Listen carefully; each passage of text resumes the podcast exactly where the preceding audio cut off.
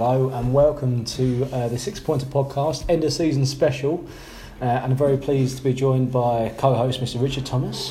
Hello, how are you, Richard? I'm good, man. Well, could, could be better, could be better, but I'm, I'm proud. I'm proud, man. Good man, and also a uh, special guest, but he's no no uh, stranger to the pod, Mister Matthew Tyrrell. How are you, Matthew? Very well, thank you. Good. Thank you for letting me join the dream team. Well, no, it's a pleasure, mate. It's a pleasure, pleasure to be here in the Mug House in uh, London Bridge. You call it Mug.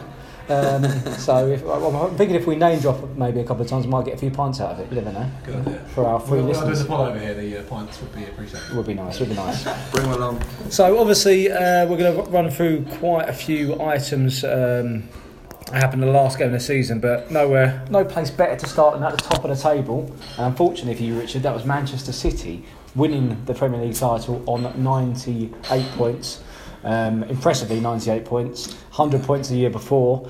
Um, you've got to say congratulations to them, hats off to them, they've been brilliant. Yeah, Man City, they're an incredible team. I mean, to get one hundred points last year and then to follow it up with eighty, eighty, ninety-eight points is just mad. I think we have had an incredible season, and then I think it's like we would have won the league so many on so many different occasions, so it's like, for me, um, I can only be proud, but I'm, I am disappointed that like we didn't do it. Oh, naturally, I, I, I thought that we was. I thought really felt like we was going to, but I think that the the time that made me think that it's not going to happen is when Company thumps it home against Leicester from thirty yards out, and he hasn't scored in about five years. No, he has scored. Don't get me wrong, but he has never scored a goal like that. Yeah. And supposedly when it came to Guardiola's wishes, like not to shoot like that, because you know Man City don't have pot shots, but he said a pot shot is going in the top corner, and from then I kind of resigned myself to to. to I knew that it was a long shot that they're going to go to Brighton and Brighton are going to do something. Mm. Saying that, when I was in the pub yesterday, um, Glenn Murray scored, and I was like, I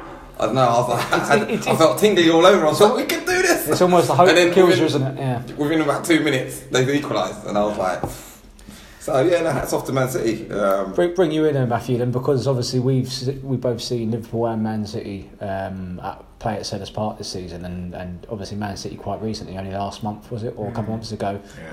Uh, and you've got to say, I mean, they were they were brilliant, weren't they? And arguably, probably one of the best teams we've seen at Selhurst. I think I might have done the pod of you that weekend after. Didn't Possibly. Because I'm well, and I did it with you. And I, hands down, they're the best team I've seen Crystal Palace play this season. And we've watched Palace play home and away, yeah, week in, week out. The, the thing that you touched on, Richard, which is ridiculous, is how many points Liverpool got, but they didn't win the league. Yeah. And, okay, bar last year, one hundred points, but any normal year, they would have won the league. Yeah. So it just goes to show how ridiculously good both teams were this year. And I guess for Liverpool, you've still got the final to look forward to and hope that you get. It's almost that, a that, consolation that's, prize. That's, that's for comfort, to yeah. be honest with you. But is it could have been really flat. It is. But is it, it is. Like, I'll, ask, I'll ask this question though, right? And yeah, this is not a nice question to ask you, but say I don't win the final. Yeah. Is the season a success? Because I think at the minute, for mm. me, if I was a Liverpool fan, I'd see it as a success. Because he didn't win the league, yeah, but he was second to a team who won it with ninety-eight points and were fantastic. Yeah, yeah. If you don't win the final, it would be a major disappointment if we didn't win a trophy this season, because I feel like we deserve to, but deserving and doing it is another thing. Of course. You know, um, Tottenham are not going to be easy, and, and to be honest with you, I was I wanted to play Ajax because I feel like it's more romantic. You know, like European Cup, you don't really want to play an English team because they know too much about you.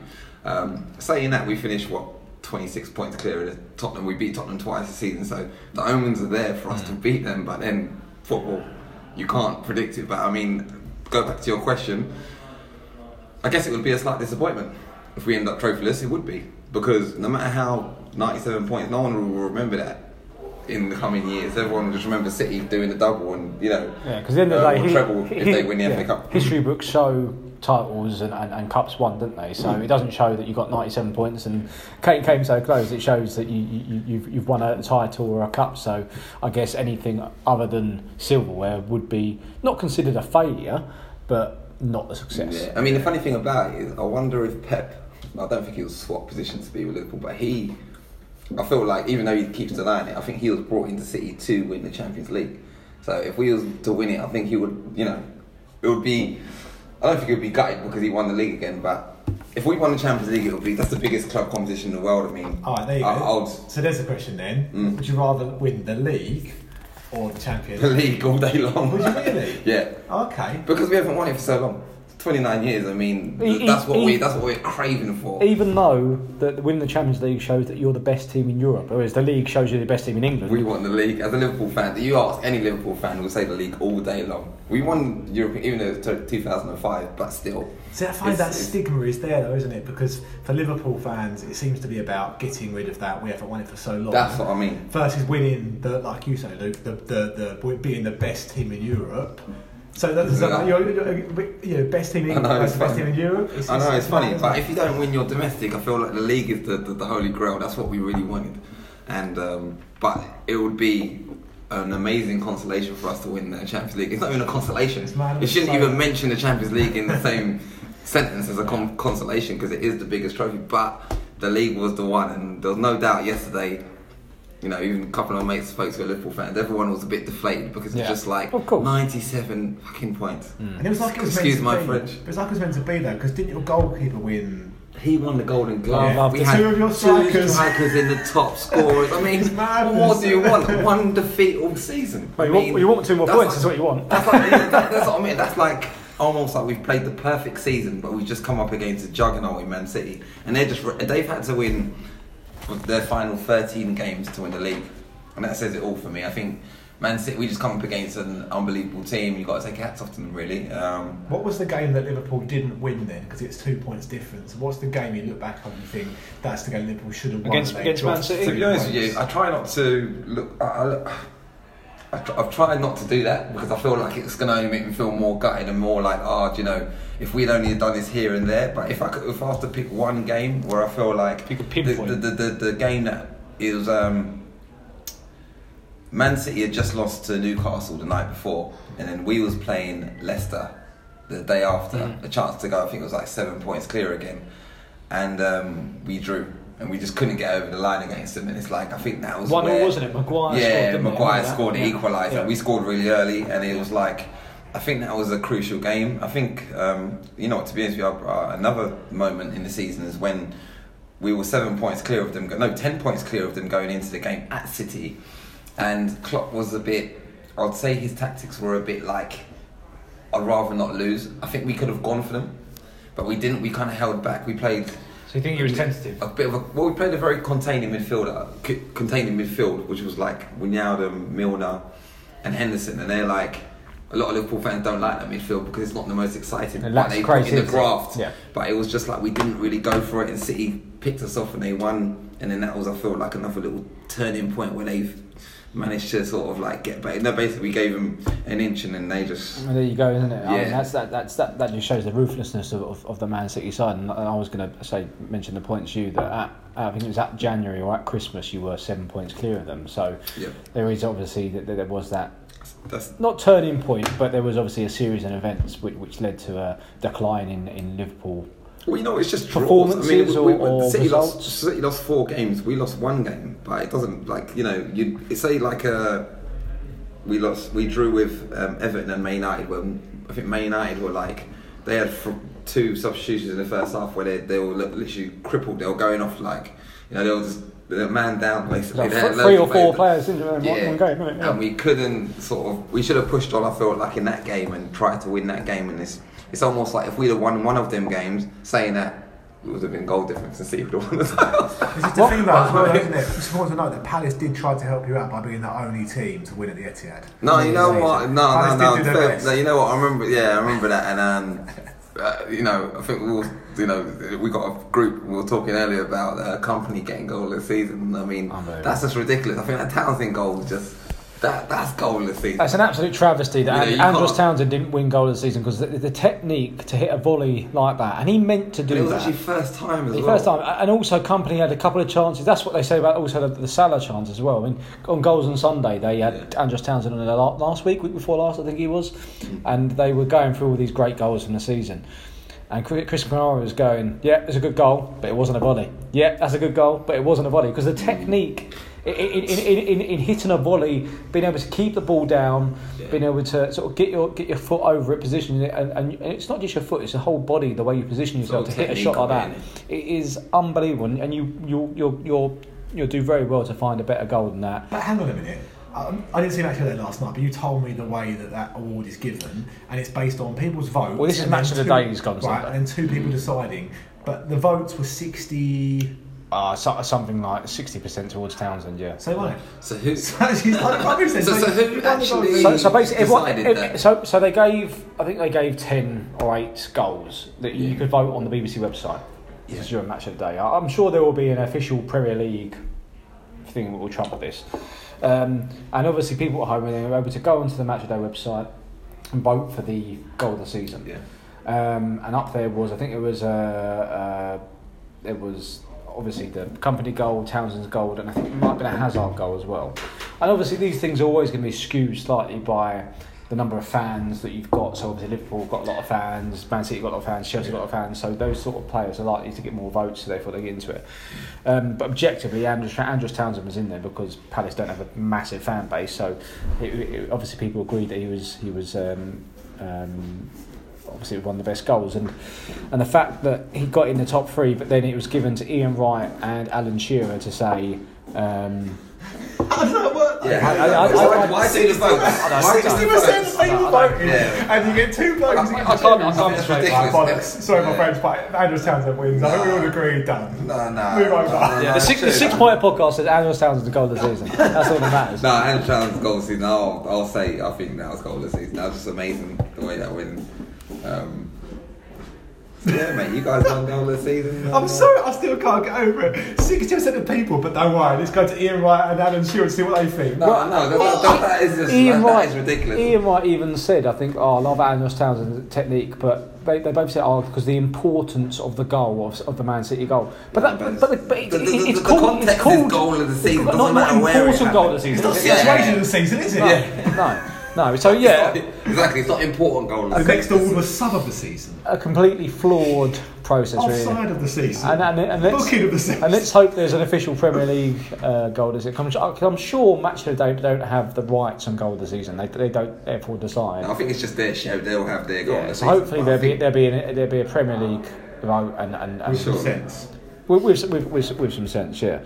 Um, yeah. So yeah, to, to sum up, I think um, you know if we won the Champions League, I would be chuffed. And I think more than anything, what I love is just the way we're actually progressing. I mean, um, the difference between lo- our last title challenge and this title challenge is that we've actually got a team that can go on and get better. Last time we won it, well, last time we tried to win it, we had like Suarez who went off to Barcelona. Gerrard was on the decline. So I feel like now, what what is giving me comfort is I think like we're not going to go away. We're we're we're there now. So this is like a like a, like a building. Of this is almost like the start. It's almost like Man, Man City have done obviously because they've been building for a couple of years now, haven't they? And obviously yeah, they are where they are. And I think even Klopp said Klopp said like this is the start. Um, so I'm I'm gutted, but I'm proud. Optimistic as well for the future. I am very much so. There we go. I think that's a good place to to to, to take a break. Uh, we'll be back uh, in the second half of the pod to talk to you about uh, the rest of the weekend section, not least an eight-goal thriller at Selhurst Park. Yeah. Hello and welcome back to the Six Pointer Podcast. Um, part two, we're going to talk about um, the eight-goal thriller at Selhurst Park yesterday, which was finished at Crystal Palace five, Bournemouth three. And Matthew, obviously, me and you were both at the game. Um, A quite unbelievable turn of events when you know we, we we were sitting there, and obviously there was not much riding on the game. I guess obviously if given the um, West Ham Watford result, we could have overtaken West Ham if they'd lost. They didn't, obviously. Absolutely uh, battered Watford. Um, Bournemouth obviously had it all played for because they could have overtaken us, but. Given Bournemouth's record in the league in the sense that they're, you know, very good going forward to score a lot of goals but also concede a lot of goals, perhaps we should have expected this. But Palace really come flying out of the blocks, didn't we, I think, to be fair, and I think we dominated the sort of the, the opening exchanges. Um, but but yeah, what what what were your thoughts? So so Rich, Palace fans will criticise Roy Hodgson for not being uh, attacking enough, expansive enough. They want to see Palace going for it, particularly at home. Yeah. And the critique has been the home form this year hasn't been um, up and at them enough, and that we've kind of played the same t- uh, approach that we have away from home, yeah. which does really well away from home, but people critique it at home, uh, which I disagree with. Mm-hmm. I think Palace plays their strength, and Hodgson knows what he's doing, but you know, everyone's entitled to their opinion. Uh, yesterday, Palace took that approach of up and at them, and it was eight goals, yeah, yeah. three of which we, we conceded. Although one of them was an absolute, we say it wonder goal. Oh, yeah. oh Jefferson Je- Jefferson Lerma's goal just oh, just in the stoppage time, which he couldn't have got it. He couldn't have got it any closer to angle post and bar if, if he tried. It was a beautiful oh, shot. Ridiculous. Um, but first off, this is obviously talk about the first Palace goal, which was was Mitch Batshuayi, yeah. who, who's obviously he hasn't been playing that regularly recently, mainly because Roy was saying that he wants to give his own players a go and, and things like that. But there was a sort of a, a deflected cross from, from Wilfried Zaha that sat the ball up quite a bit, and he managed to sort of twizzle and, and, and a great finish from him. It reminded me a bit of a Cl- Clinton Morrison finish, if, if if you kind of know what I mean, in the sense that he was leaning back and swivel, swivel. Yeah, yeah, that sort of thing. That sort of yeah. trademark Morrison. He's on loan at you guys, right? Yes. Yeah. yeah. What, what, would you guys take him? I think I, I, I think it'll be too much money. I can't say Chelsea's selling him. Why would they sell him when they've got an embargo or ban or no, something? One. So I, I think the only way we could get him back is a loan deal, which would work for Chelsea if they can immediately recall him. Yeah, yeah. Uh, apparently this year Palace paid a loan fee mm. and they paid a half the salary or percentage of salary, yeah. which would work really well for Palace again. So I, I which is also less than what Tottenham offered, because they didn't want Chelsea, Chelsea didn't want um, him going to Tottenham, so we actually paid less than what Tottenham offered, which is interesting. So I, I can see him coming back next year. I can really see it, because why wouldn't Chelsea have him out playing for another Premier League team, particularly one that dent their rivals? Yeah. Uh, but I wouldn't see Palace. I, I don't see Palace signing on the basis of Chelsea. Why Chelsea would? And also for Palace, the money to sign him will be prohibitive, plus the wages on top. Um, so yeah, it makes a difference having someone who can put the ball on the back of the net for you. Um, Benteke obviously signed as that player, but yeah. as the last eighteen months, two years have shown, he's kind of dropped, uh, for some reason, dropped in form. Uh, Benteke's a funny player, though. Sometimes he looks like, um, sometimes he looks so good. Like he's got everything, like a world beater. Yeah. He looks like he's got everything, and, and that's why it's not a coincidence why he comes to Liverpool. We signed him because he's, yeah. he's a top striker, and then when you guys got him, I thought, that's a good, good signing. Um, he started off well for you guys. He, he scored seventeen he, goals in his first, first season, and then he's he's gone off the boil, hasn't it? Like, it's like, funny. It's really funny. Confidence. Com- he's a confidence player. He's got. He's got to be, isn't it? It's really funny because the goal that he scored against Palace, I wasn't there for some reason. The Villa part, the Aston Villa one. I, I was yeah. in a Wales. Scott. Scott. I remember that because Scott, Scott Dan was in. He was in for an England call up, and I think uh, Southgate was there. Southgate was there watching him. Oh, Hodgson at the time, maybe. I don't know. No, it was no it was Southgate. It was just when Southgate took over, I think, and he got uh, robbed. He fell over or something. And Benteke literally from probably probably about halfway line took the ball and, and finished it with a plum, and it was brilliant, and it, that's just such a far cry from what we've seen in yeah so he would never score that kind of bang. Yeah, yeah. The kind of goal that he would score if he would score would be what, a penalty obviously, or yeah. like in the box, like a header. Well, I think one uh, you know, tell me if I'm wrong, but I remember him sort of taking charge of a penalty where... Oh, the Bournemouth game last season, yeah. And I think that really dipped his confidence because he missed, didn't he? Yeah, he, he took, then, well, if, if, you, if, you, if you take the ball for designated Premier League, or designated pen, penalty taker, you've got to score. And he didn't. It was a poor penalty as well, very, very poor. But um... No, so I've got a question for you guys. So was the season a success? I mean, where, where would you where would you have expected to finish? For me, hands down, a massive success. Yeah. Palace to get to, would it get to quarterfinals? If they Cup? If they Cup, yeah, quarterfinals. Yeah. You so beat Tottenham on the way. So the, so the Cup we had a Cup run, yeah. and we finished twelfth in the league with the best points tally that Palace ever had in the Premier League. And also, oh, for, wow. for me, I, I, I, I completely echo the sentiments. I, I think complete success. The fact that we've won, the, the, the action that Palace always have to have is to stay in the league, and that's that's number one, that's the priority. Mm. So once you stay in the league, once you get safe, that's fine.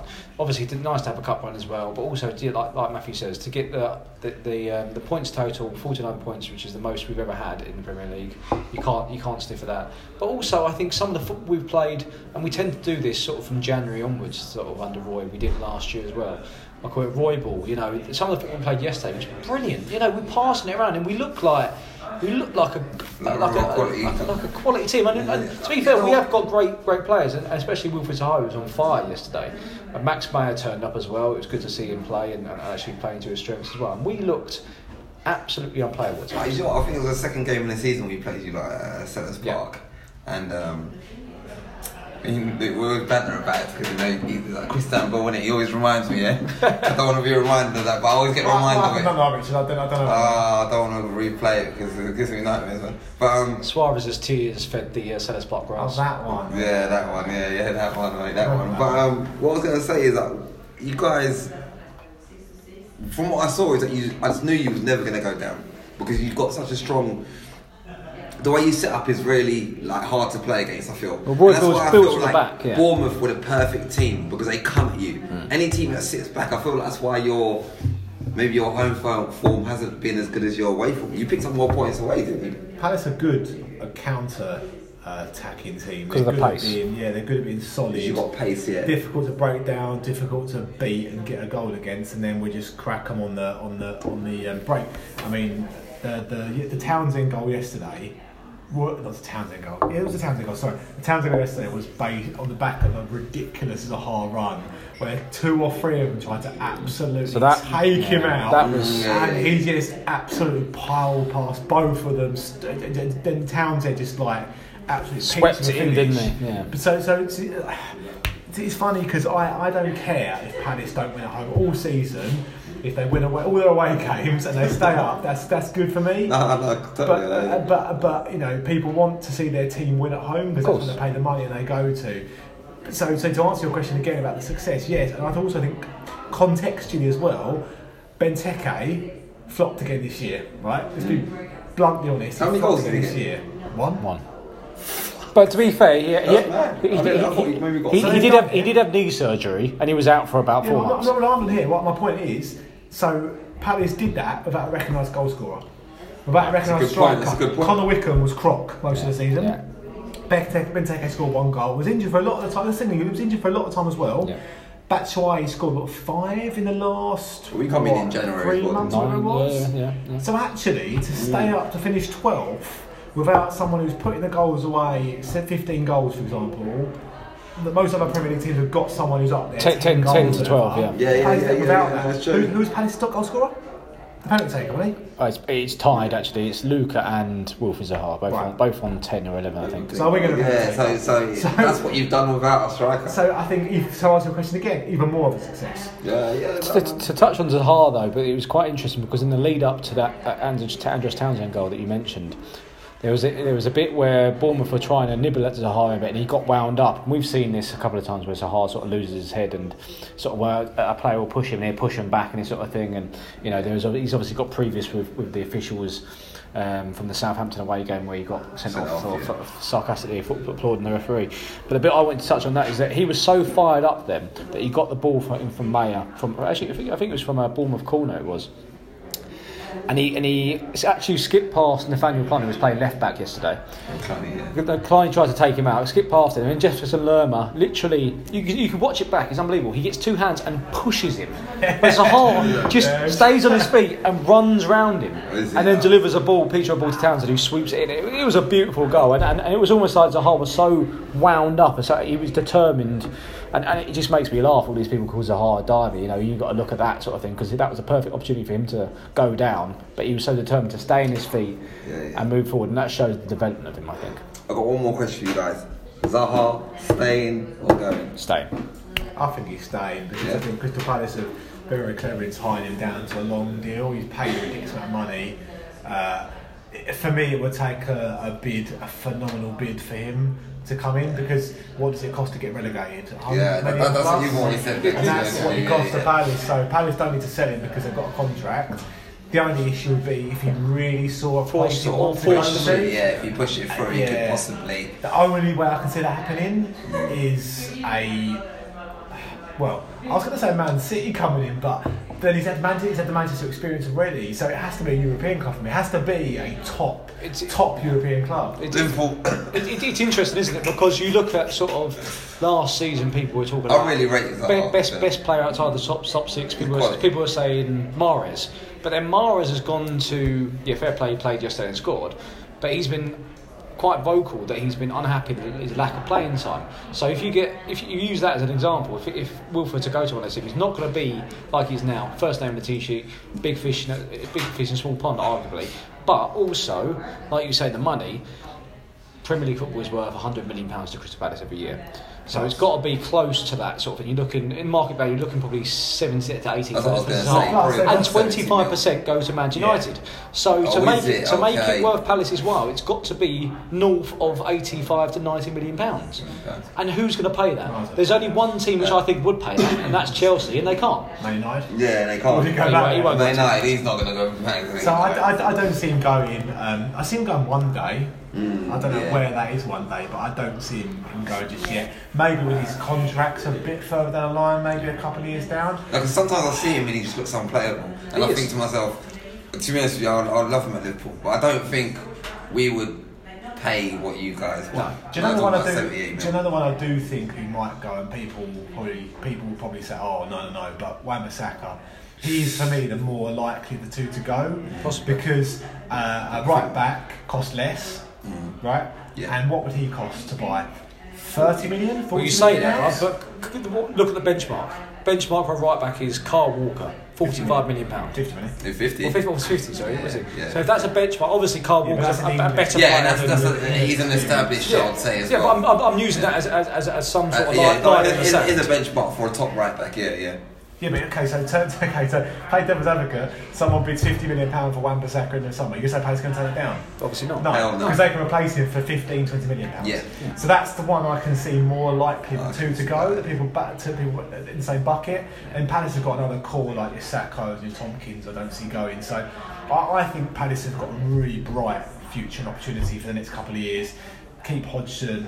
I don't see them doing massive business in the summer. No, I, I see probably one know, or two, maybe a midfielder coming in, maybe another winger. Yeah. Possibly a striker. If obviously, Batshuayi goes back to. If the Batshuayi uh, can come in, yeah. I, I think if, if if you don't go for Batshuayi, then there's rumours around Che Evans at, at Birmingham. Who's the Brentford one? The Brentford striker. He's been in the rumour as well. Watkins, Ollie Watkins. Might be, yeah. Is that him? Yeah, there's a bit of Brentford one. I, yeah, so I can see. Sorry, Richard. To answer your question, yeah, I think a striker was probably something they look to do if it's not bat, the batsman. They call him then, then someone else, yeah. um, and then maybe yeah, a winner would be filled. But I don't see Palace buying lots uh, on the basis of no massive leaves. If someone big leaves, like as a heart, because they've got get the injection of cash to go in. Yeah, they might be, but even then you're going to bring in what maybe one or two players to replace yeah. them. So the way the market is now, I think you've actually, from what I can see, you've got like, quite you know you've got a good basis and a good squad. I think you know spine. I, I, I, spine. I, I, I thought you finished the twelfth, yeah. Yeah. I think you've got the potential next season to go up to that eighth. I think you're one of the best teams outside that top six, there's no doubt about it. I think if you, say if you got more points at home, you probably would be inside that top ten. Yeah. Well, you've, you've only got to look at it, don't you? Look at the table and you look at the points difference between sixth and seventh, for example. I mean, a- anyone outside the top six is pretty much in a relegation battle. Unless you have an exceptional season, you push on like Wolves or Watford have done this season. Yeah. So any of those clubs that you look in the upper upper echelon, so that, that sort of lower top middle middle bit of the division, you've got uh, West Ham who have spent one hundred thirty-five million pounds this this season and to finish eleventh. And, well, t- and t- they t- only really Palace, started um, gelling after. And, and Palace finished know, two points just... two points behind them yeah. and finished. Uh, and spent ten million pounds or something. So you, so yeah. Rich, you say Palace eighth, right? And I think, oh, well, I don't know about that. Mm. But then Leicester finished ninth on fifty-two, Palace finished twelfth on forty-nine. So one win and, and, and, that is, and a bit of a goal difference shift. So whilst that, you're talking, okay, five goal difference shift, then Palace are ninth. So, you know, based on this season, Palace could be there and thereabouts. And it, and it would be so interesting. Yeah, yeah. And it would be interesting if Palace with a consistent year, because they're normally rubbish until... January, February, March yeah. time, and then they kick on in the last couple of months of the season. So, uh, yeah, yeah. yeah, fingers crossed for a striker consistently coming, knock some goals in. Fingers crossed they keep, keep the key players, and, and who knows? Yeah. Who knows? Glenn Murray back at Palace. I don't think I got him. But but just to, just to just to finish up on the Palace point, obviously uh, it's quite a, a salient um, game for for a lot of Palace fans, given the emotional farewells to Julian Speroni, fifteen years service at the club, and Jason Punchin, obviously not as long, but still still a great servant and captain more recently as well. Different keeper, mate. Different keeper. But you know, no, I mean, no, I, he's, I mean, no, he's, he's, just, he's just a few guys, though, isn't it? Just, just a few yeah. words, bruv, on, on, on Julian Speroni. Obviously, fifteen years. Um, you know, four Player of the Year awards, uh, and it, it was. I think it was testament to how much it actually meant to him as well. That when he got the mic at the end of the game, he was struggling to get the words out, fighting back the tears. It was. Um, I mean, I'm not gonna lie, I got a bit choked. No, you was fighting back back tears as well. I was, mate. I was. I really was. Not gonna lie, I was choked. I was really trying not to. Yeah. I'm glad Luke didn't look at this point. Was, was, there was a point. There was a point like he couldn't speak. He couldn't speak, could he? Yeah. And it was yeah, like, well, it was, yeah, oh yeah. mate, yeah. You, you know when someone's gasping for breath because they're trying to hold back tears. That's yeah, what it was. Yeah. yeah. So, so he is like what Crystal Palace is all about for, for me and I know for you, Luke, as well as a supporter. It's all about those people who become part of the family. It sounds really silly, and, and, and this is one of the reasons that I don't like Premier League football is that it's a bit sanitised. Do you mean in terms of players having no real emotional connection to the club that they're with? Exactly. Yeah. A hundred percent. You know, you get yeah. A hundred percent, and that's why that's why fans love a local player. Yeah. No, so true. Mark Noble at West Ham, mm. they love they him. Love he could him, do man. whatever he wanted to do, mm. and they'd still love him. Stephen, Stephen Gerrard, Liverpool. Stephen Gerrard. I mean, we've got like Trent coming through now, and the fans just love Robertson him because he's a local boy. Yeah, Robertson. I mean, yeah, Robertson. He's not local, but he almost feels like he's. Some players, they come to the club and they, they get it. And yeah. you can tell that the fans just take to them because they... The biggest thing, I think, as any fan, you want to see... If a player gives one hundred percent, no matter his quality, you will... Back him. You'll back him because you know he's giving his all. But when you've got players who you can tell that they're a bit half-hearted, I think that's what's going on at... Um, maybe that's another subject, but United. They just got players who are like... The, the, their actual fans don't like their team. Rich, and that is we, a big thing. My brother and I played at Selhurst Park. And we paid to do it. It's called Football Aid. We did it. What was it? About ten years ago. twenty ten we did so. Right. And we paid to do it. It's a charitable thing. You pay a donation and you play in a position. Yeah, yeah. And you pay forty-five minutes or ninety minutes. What you pay. We, we both did it for ninety minutes. And our friend Tom played in goal and got cramped. Which is another thing. I Continue about eight goals as well. Continue about eight goals. I was back in two goals, mate. Got Tom. Tom. Lobs. Oh no. Listen to this, mate. Um, but but that day. For me, I'm not gonna lie, it was one of the best days of my life. But obviously getting married and having my little girl, those sorts of things. But it was an amazing day. Amazing day. And I was like close to tears at points in it. Cause I was playing, the warm-up. The warm-up. At, that. Yeah, yeah. I was playing on the pitch that the club... that the club I've supported my whole life. Yeah, right? no, that's and, and, and, and this is... A, I'm going somewhere with this. Speroni came from Argentina. He came to Crystal Palace after playing for Dundee. Had no connection with South London, with South Norwood, with Selhurst Park, with Crystal Palace fans, whatever it might be. No connection. But he became part of the family. I think you used that time a minute ago. And it felt like that yesterday. He was in the crowd. People were giving him like, you know, like a, a, photo, a photo frame thing. A frame, frame like, shirt, I think it was. Yeah, like he, he's he was he's so well respected. And he said, there's a quote, and you said to me the other day, Luke.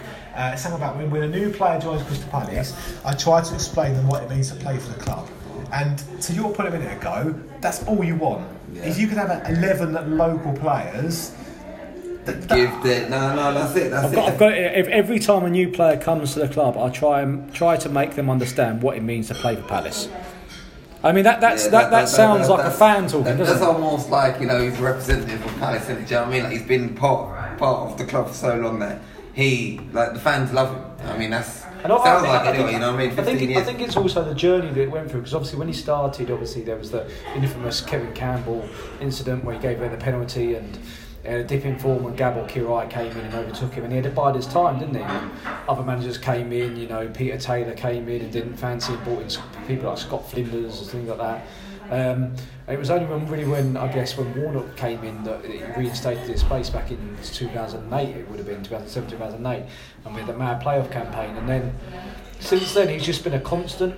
And he's always given one hundred percent, and I think that, that like, like we were saying earlier, you know, that's that's what fans appreciate. If you've got a player, you know, even if they're not the most technically gifted, gifted player, I'm thinking back to the, the time of like Calvin Andrew, you know, he wasn't a very technically gifted player, but he'd always give one hundred percent, and therefore fans would love him for yeah, that. Yeah, I mean, we had a player similar to that, I don't, don't want to go off subject too much, but we had uh, Dirk Cow, who was like, yeah. technically he wasn't the best, but he gave his all. Yeah. I mean, the fans loved him because he just like, heart and soul on the pitch, he left everything on the pitch. Hip, yeah? Hippier, well, he was just like, to be honest, Hippier was... Uh, Stefan Honcho. Yeah, always looked like he was dying. He looked like he was dying after minute two, innit? That's the thing, right? We're all just human beings, and if you see someone playing for your football club and, and it looks like that, actually, then it's not just them getting paid to do it, they actually give a...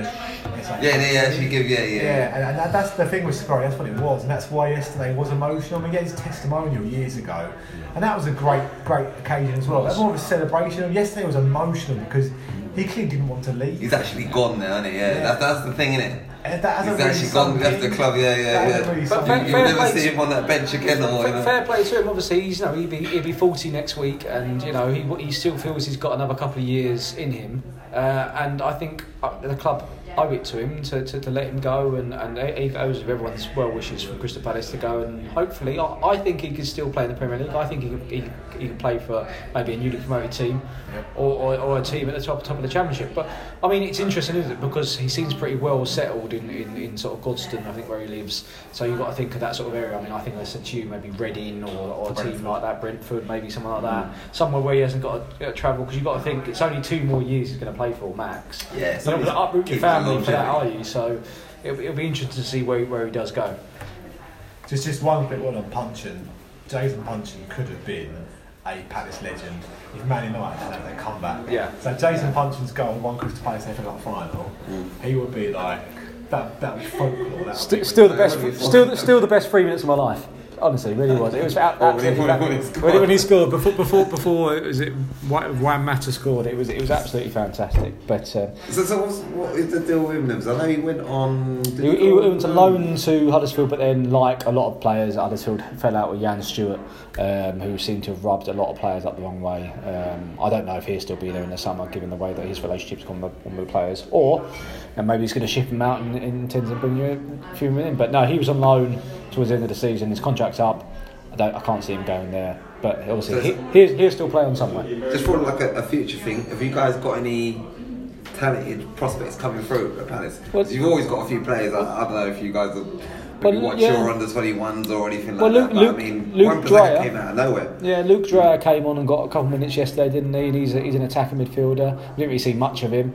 Um, Nia Kirby's on loan at Blackpool, is doing really well apparently. Um, the, you know, Palace Academy's always been really good at, at sort of developing players, isn't it, Matthew? Obviously, we, we can look back over the over the years: Victor Moses, Nathaniel Klein, uh, and Wan-Bissaka, Wilfried Zaha. I mean, how many others are there? I mean, Ben Watson. There's there's loads of players. Vic, don't Victor Moses. There's there's loads of players that we we Victor Moses. Victor Moses. Richard's gonna be like, oh yeah, one more. Victor Moses. Um, you know, there's loads of players. But you know, it, it, it, it's. It, I, I certainly think that our academy is fruitful for Palace's future. However, in the day and age in the Premier League football, you don't see as many kids getting a, a go as they did in the Championship. Because well, it's sort of high stakes, isn't well, it? Of course. So, so, how, so how do you so, sort of yeah, bring someone in? So it's difficult. It depends isn't it? on their position as well. Yeah. Wan-Bissaka obviously is a really good right back. So if you can defend. And then he does what he does going forward. He's going to get in that team. And he, and he only got you know, his chance due to an injury crisis as well, due to Joel Ward and Martin Kelly-Biak at the same time. He was the only right back or right winger that got converted to a right back at the club. So it was almost a, a, a, a twist of fate and a bit of luck as well at the same time. Mm, but yeah, I, I don't know. It, there's a balance, isn't there, especially with youth players, between loaning them out to get games. Or you keep them in the squad to learn from the world class, world class yeah. players that you've got in training every day. So well, one thing I'll say is that I think if you're, you know, if you're that good, you're that talented. For example, Wan-Bissaka, um, you will come in. It's long. He it, it reminds me, and you probably laugh. It reminds me of Trent Alexander-Arnold in terms of he's an attacking player, but where they fall back. Uh, I think Gary, I saw, could, um, was it on uh, Monday Night Football, they were talking about how fullbacks have changed their game now. And fullbacks are almost like, you've got to be technically so good at a fullback now, mm. because you've got to be able to cross the ball, obviously your technique's got to be good. So I think Wan-Bissaka falls into that category of like Trent, the sort of new age fullbacks. And I think that's that's why he's sort of like been so, um, I like, prominent in your team. He's literally started every game, hasn't he? Yeah, you play like a sure. right back stroke a winger, don't you, as a right back? Yeah. Back nowadays. But that, that's so the one thing he can improve on, isn't it? The fact that he can go forward. He's probably yeah, used but he can, he's got his locker. It's yeah. just, he seems to kind of get vertigo when he yeah, gets anyone. He does. They're, they're half, but but the, the, the parallel opposite to that for Palace is Patrick Van Arnold, who can attack for uh, all his might. Yeah, yeah, I know. But can't defend for toffee. Yeah. It's weird because I think he made a mistake against Liverpool, actually. Probably. So it's always weird because um, I remember saying to you, Luke, when Palace played Sunderland, mm. and it was the year, was it the year Sunderland went down or the year before? I don't know what it was. But Palace played Sunderland at Selhurst. It was a night game, a Monday night, I don't know what it was.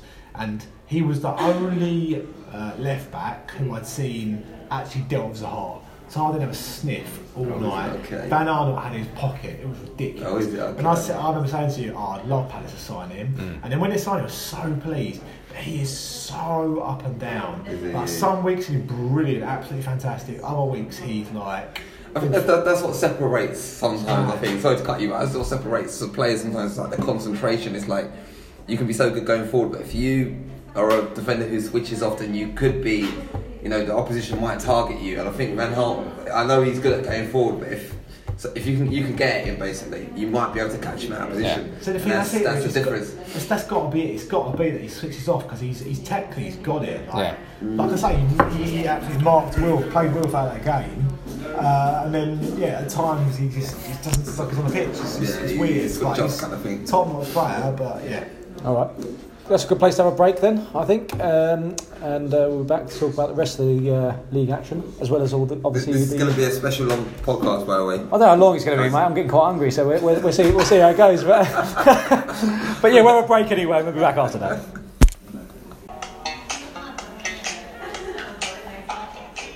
Hello and welcome back to part three of the uh, Six Pointer podcast.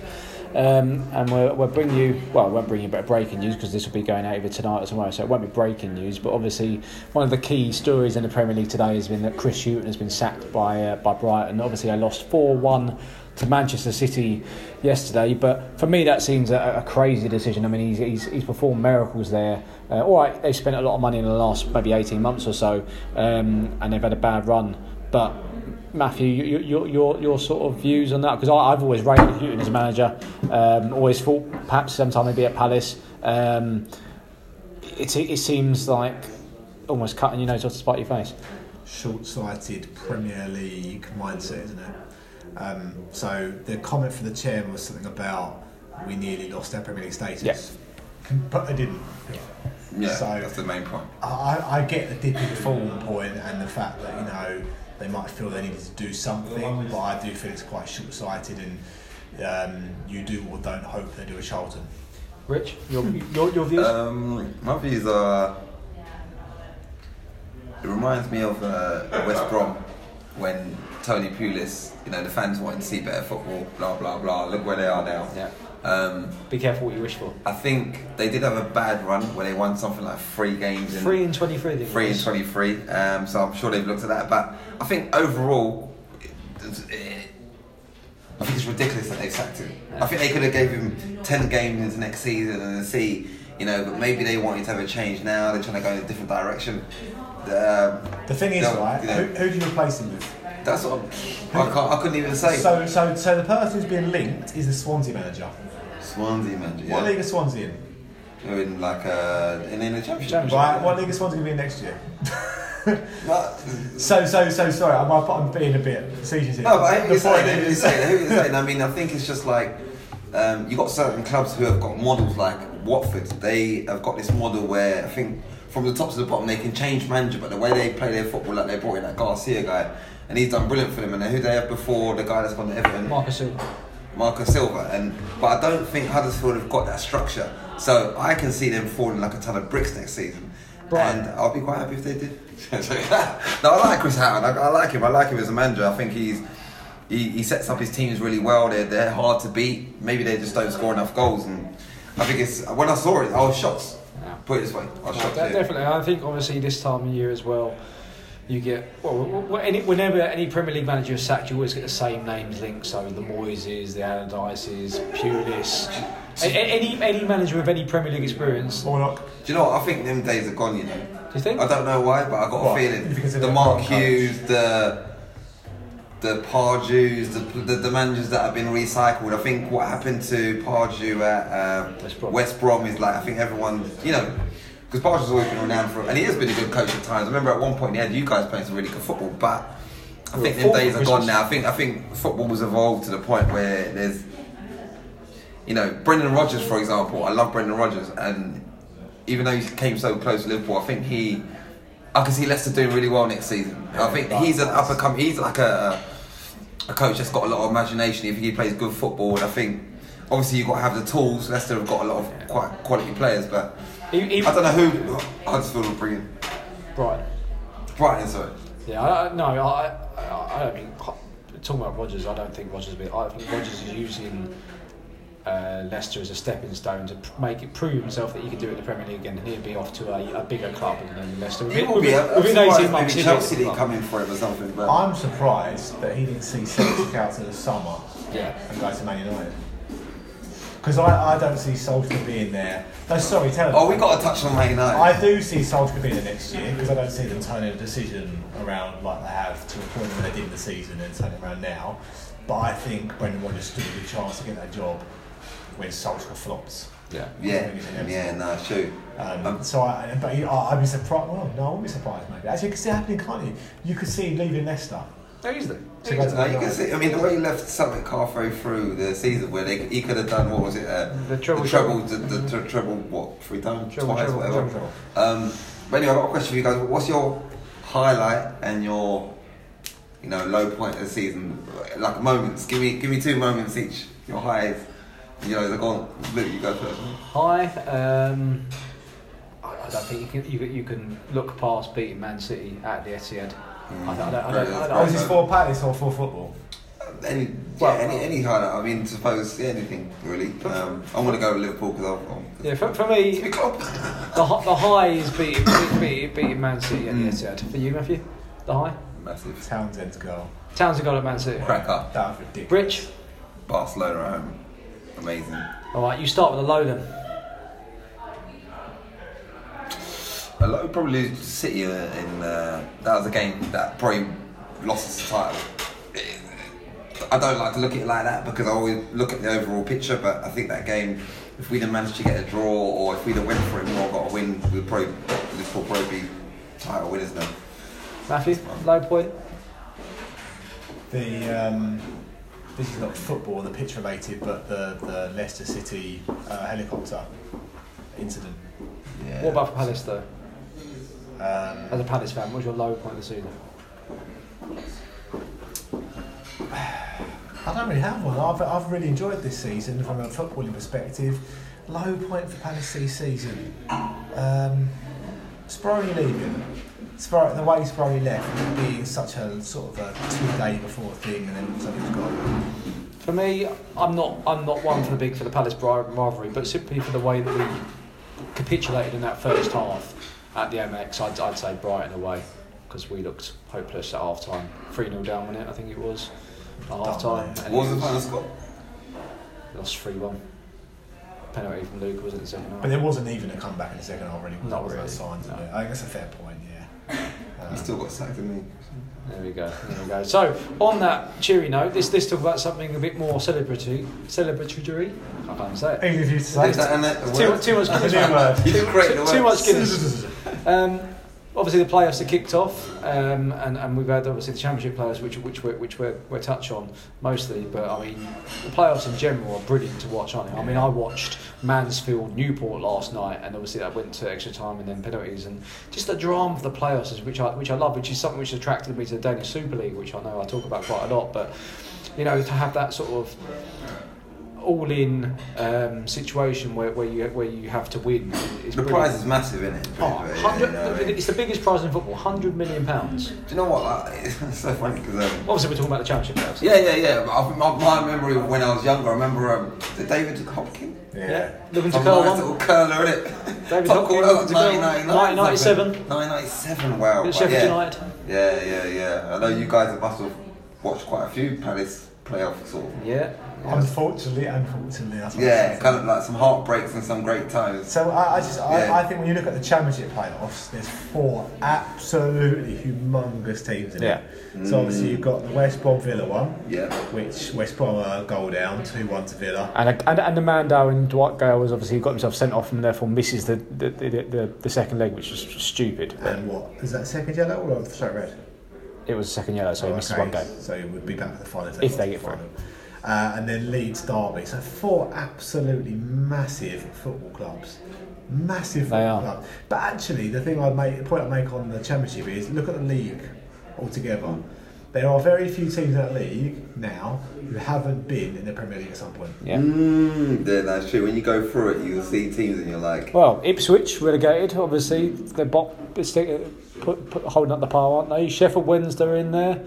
Um, Ipswich, Bolton, Reading. Bolton gone, Bolton gone to administration today. Birmingham, Stoke, Blackburn, uh, Hull, Sheffield Wednesday, Swansea, Forest... Uh, Borough, Derby, Villa, West Brom, Leeds, Sheffield and Norwich, and I've count not counted what five teams there. Probably about four teams that so haven't been in the Premiership. You fit, and you fit, no, those are not no, small no. clubs either. They're so big. No. If, if, big I mean, if, if, if, if you're talking Leeds big, club, you know, I don't know. Obviously, Leeds. I say if you're t- if you're talking uh, big clubs, like big clubs, as in history and stature. Obviously, Leeds, Villa, Derby are a big club. Forest. Sheffield Wednesday, European Cup wins in there, Blackburn, like Birmingham. Most of those stadiums we mentioned just now are like thirty thousand plus. It's crazy, and we'll fill it. So you say about Leeds, I'd like to see Leeds go because Ellen Road is a mad stadium. It's good, good, good away game. Yeah, yeah. We've, we, we've done yeah. Leeds away. If you we went away yeah. and Palace were winning one nil and it was ten minutes to go and Leeds got a goal and that place came alive. Unbelievable noise. Absolutely yeah. alive. It's like they sucked. The Palace lost two one. Yeah. It's like they sucked the second the goal in. Second goal, yeah. It was mad. But then like Derby's got a fantastic football stadium. Yep. Villa, it's just it's mad. Yeah, that that league is ridiculous. And then you just look at League One and you. It just continues, doesn't it? So yeah, it's mad, absolutely mad. But I think every, every, everyone. Well, it's like, I, I can't. We're in League One now, aren't they? I can't. They, they, I, I, they, I, can't like, I can't speak for everyone, they but for, for me personally, I mean, I want to see a, a, a Villa Leeds final because you want to see the, the two, arguably the two biggest clubs out that for. Yeah, Villa, Villa, Villa Leeds final yeah, yeah, will be yeah, will, yeah, be, will be the dream, wouldn't it? And then League One, obviously, you've got Pompey Sunderland. Yeah. So Pompey are down one nil down, but they're at home for the last leg. So that's a Thursday night game. So that's really good. And then Friday is Charlton Doncaster. Come on, Doncaster! It's two one to Charlton at the minute. Yeah. So I mean, to be fair, Charlton bossed that first leg. They, they really did. That. I watched it. Yeah, they, they were very good, very good. And then the F A Cup final on Saturday, which is at five o'clock, which is a stupid time for the F A Cup final. Yeah, five o'clock. It? Five o'clock, and it's uh, Man City, Watford. Watford, which is obviously very important because if Man City are going to win it, which obviously odds on they are going to win it, then the last European place goes to Wolverhampton Wanderers, which brilliant. which will which will be yeah, brilliant. Yeah, yeah. Wolves in Europe would be fantastic. I'll tell you what, Wolves were good against um, us yesterday, to be honest with you, but I think it was the whole um, the elements around the game was played into their hands because they had nothing to play for. And I think when when the when the crowd went flat, you could see that the Liverpool fa- Liverpool players were a bit like, you know, you can't. That's got to affect the players when they can tell, they can hear that Man City have taken the lead and yeah. there's no chance. It's almost like we've got to keep going. But so Wolves kind of took advantage and they had some good spells. But overall, Wolves are a really good team. I mean, they picked up a lot of points off the top six. Until they try and compete on two fronts next year. Which yeah, they are. The Europe League always. Well, they've got them at Burnley this season, haven't they? Look at Burnley, yeah, they struggled, didn't they, they? They did brilliantly last last season. This season, obviously, the, the whole obviously starting the Europa League campaign in, in July as well, second week, third, third or second yeah. week July. You know, which, think, which is you know four or five weeks before everyone else. Uh, you've got to have a huge squad for that, and, and no, that's true. But saying what, that, Wolves yeah. have got the spinning power. So. And yeah, and what I was going to say as well is sometimes it's about your um, the way you play football. I think Wolves are more suited to going to Europe than Burnley were. Burnley are like hard, very well organised. Wolves actually play some good stuff, so I think they will be more suited for Europe. Good place. All right. Well, I think that's a good place to leave the pod. Then we go get something to eat now. I'm starving. Yeah, I'm, I'm right, hungry, but um, yeah, we'll be back. Um, we'll be back. I don't know when, but at some point we'll be back. No, this won't. This won't be the final. Something special. This won't be the final. No, there'll be transfer. Yeah, there'll be, there'll be we've plenty, got a lot of shows coming. There'll guys. be plenty to talk about over, over the summer. Um, but thank you very much for listening um, and enjoy uh, the F A Cup final. Thank you. Goodbye. Goodbye. Goodbye, yes. Goodbye.